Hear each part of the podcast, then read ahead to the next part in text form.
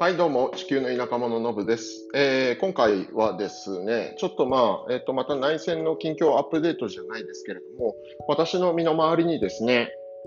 えっ、ー、と、割と前線に近い、えー、デベラブラハンっていう町に、えー、家族が住んでいる友人がおりましてですね、えっ、と、まあ現状、その、どこまで進軍してるとかっていうその確たる情報っていうのはなかなか取得するのが難しい状況ではあるんですけれども、まあそんな中でですね、えー、家族が割とその前線に近い町、アデイサルバから多分100、アデブラブラ100、100キロちょっとぐらいですかね、120、30キロぐらいのところにある町だと思うんですけれども、まあ、その町に暮らす家族と友人とのお話みたいなのを紹介していきたいなと思っています。で、まあ、私の友人自体はですね、アワサに住んでいるですけれども、もともと出がそのアムハラ州のデブラブラハンっていう町で、え、ー、と、まあ、家族の多くがですね、そのデブラブラハンっていう町、前線にほど近い町に暮らしているという中で、まあ、ちょっと彼女もですね、やっぱり、え、ー、と、まあ、エチオピア現地でもそうなんですけれども、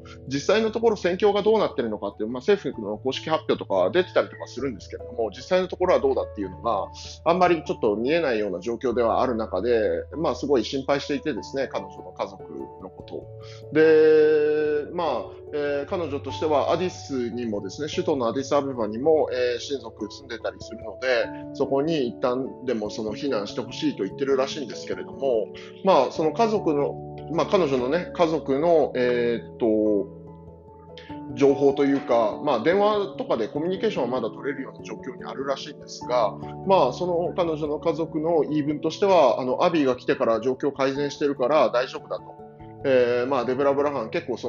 の前線から近いところにある町ではありますが、えーとまあ、安全だし大丈夫だと言ってですね別にアディスに避難しようともしていないとかっていう話を聞いて、まあ、これこればっかりやっぱりその、ね、前線の状況とかってやっぱりその近くにいる人しか本当に確たる情報というか、えーまあ、肌感覚も含めてですね、えー、取得できないとは思うんですけれどもそういう中で、まあ、そのデブラブラハンっていう、まあ、その前線からほど近いまあ、結構大きな町なんですけれども、えー、その町に暮らす方々の肌実感としては現状、その本当に逃げなきゃいけないような危機的な状況にはないという認識を持ってているみたいですというところですね。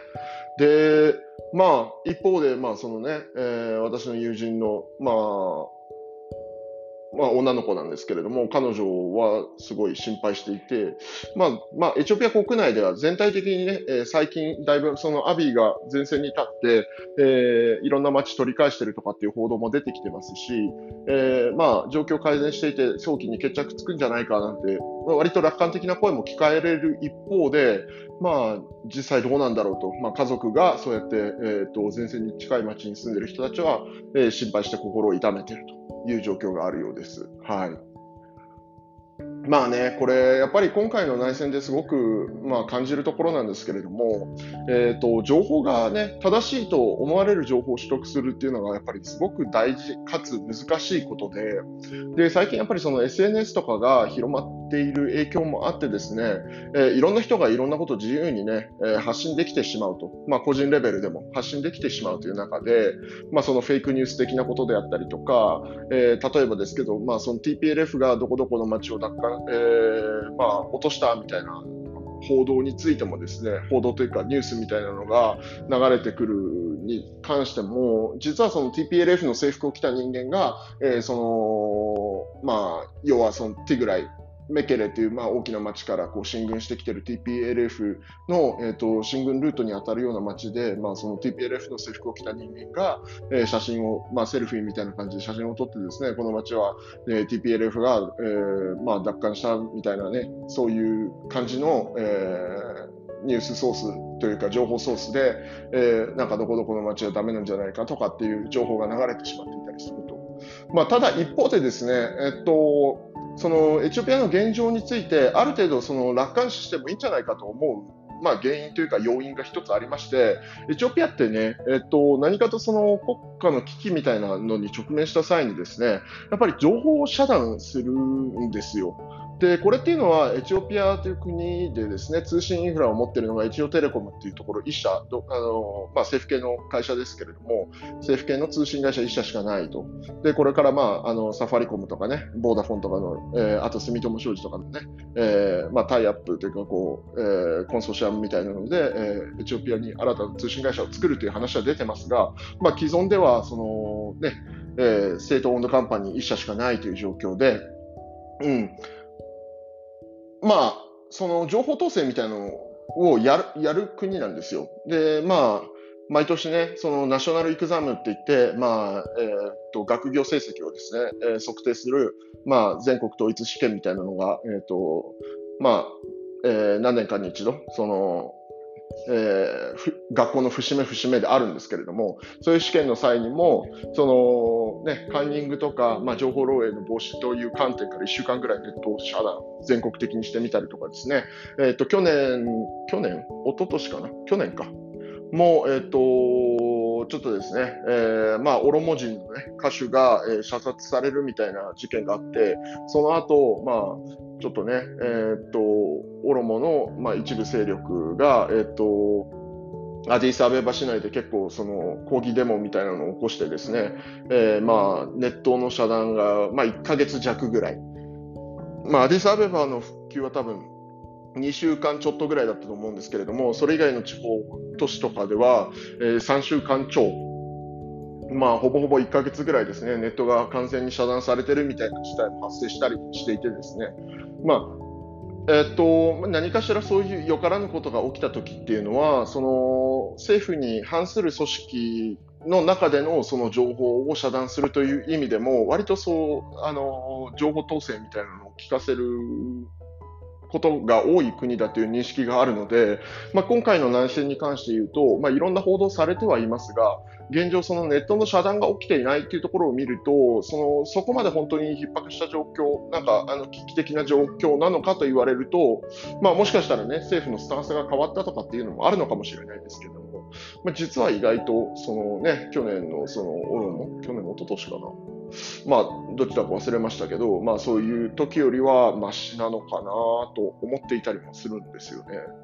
まあ、いずれにしてもね、えーとまあ、今回の内戦に関しても、まあ、その情報のリテラシーみたいなところがですね、えーと、ある程度やっぱり高い水準で求められるというか、えーまあ、何の情報が正しいのか、えー、間違っているのかっていうのをですね正しく取捨選択しながら、えーまあ、その自分の行動のベースとなる、えー、情報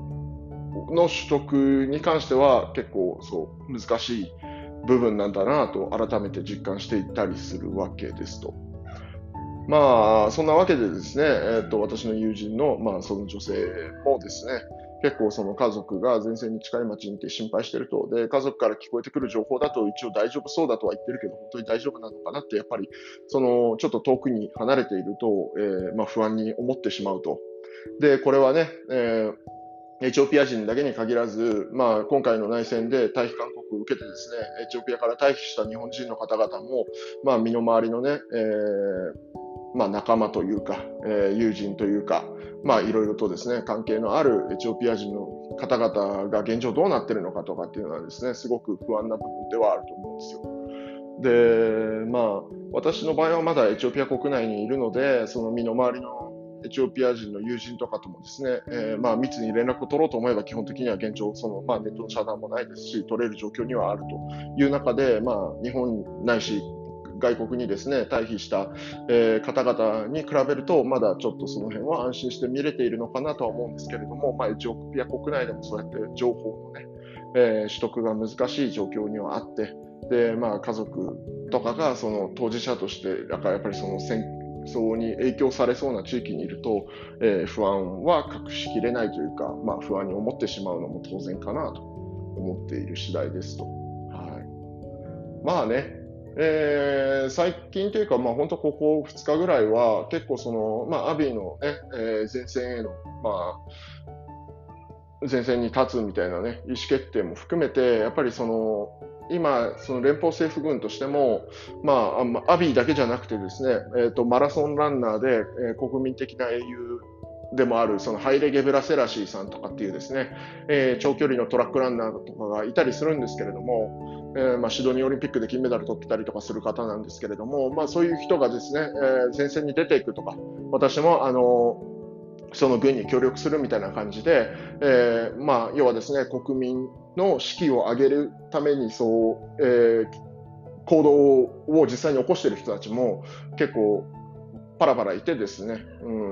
うん、そういう意味でも、なんていうんですかね、えー、戦況は改善してると思われると、まあ、思われるっていう状況ではあるんですけど、まあ、間違いなくね、えー、ちょっと前、1週間ぐらい前に比べると、うん、その温度感、肌感覚として、えー、っと本当にピリピリ心配していた状況から多少揺らいではきている、まあ、あの揺り戻しというか、連邦政府軍が頑張って押し返している。だろうと思っている人たちも増えてきている現状ではあるので、まあ、その辺もですね、結構やっぱりそのエチオピア国外にいる、まあ、日本人、エチオピアと関係のある日本人の方々が心配しているよりは意外と国内は大丈夫そうなのかもしれないなと思ったりもするんですけど、まあ、いずれにしてもですね、えー、やっぱりその今回国際的なね、えー、メディアが、えー、ちょっとこのエチオピアの内政に関する報道では残念ながら信用を失っていると、エチオピア国民の信用を失っているというのは事実としてありまして、まあ、そういう中でなかなかね、えー、じゃあどの情報が正しいんだっていうのは、やっぱり、えー、常日頃から、まあえー、メディアに接する上で、えーと、単純にメディアの情報を鵜呑みにするんじゃなく、本当に、えー、まあ、何が正しくて何が間違っている情報なのかとかっていうのね、なかなかそのまあ普段から気をつけるっていうのも難しいと思うんですけれども、まあ、多面的な情報を仕入れられる状況にはなってきていると思うので、その中でね、まあ、リテラシーを高めることっていうのは結構大事なテーマになってきてるのかなと、まあ、今回の戦争、内戦を通して思ったりしているわけですというところですかね。すいませんね、なんかちょっとね、話にまとまりなくなりましたが、まあ、今回は、えーとまあ、エチオピアの戦況をですね、えーと、私のその身近にいる友人の、まあ、家族が、えーと、前線に近い町に住んでるとかっていうところから、えー、現状のそのエチオピア国内での温度感みたいなのを少し分かっていただけたらいいかなというところと、まあそのね、グローバルなメディアであの名前の売れてるところとかね、もう情報が必ずしも正しいわけではないと思いますし、まあ、そのあたりね、えーとまあ、全体的にリテラシーを高めていく必要性がありますよねっていう話でした。では、また。チャオ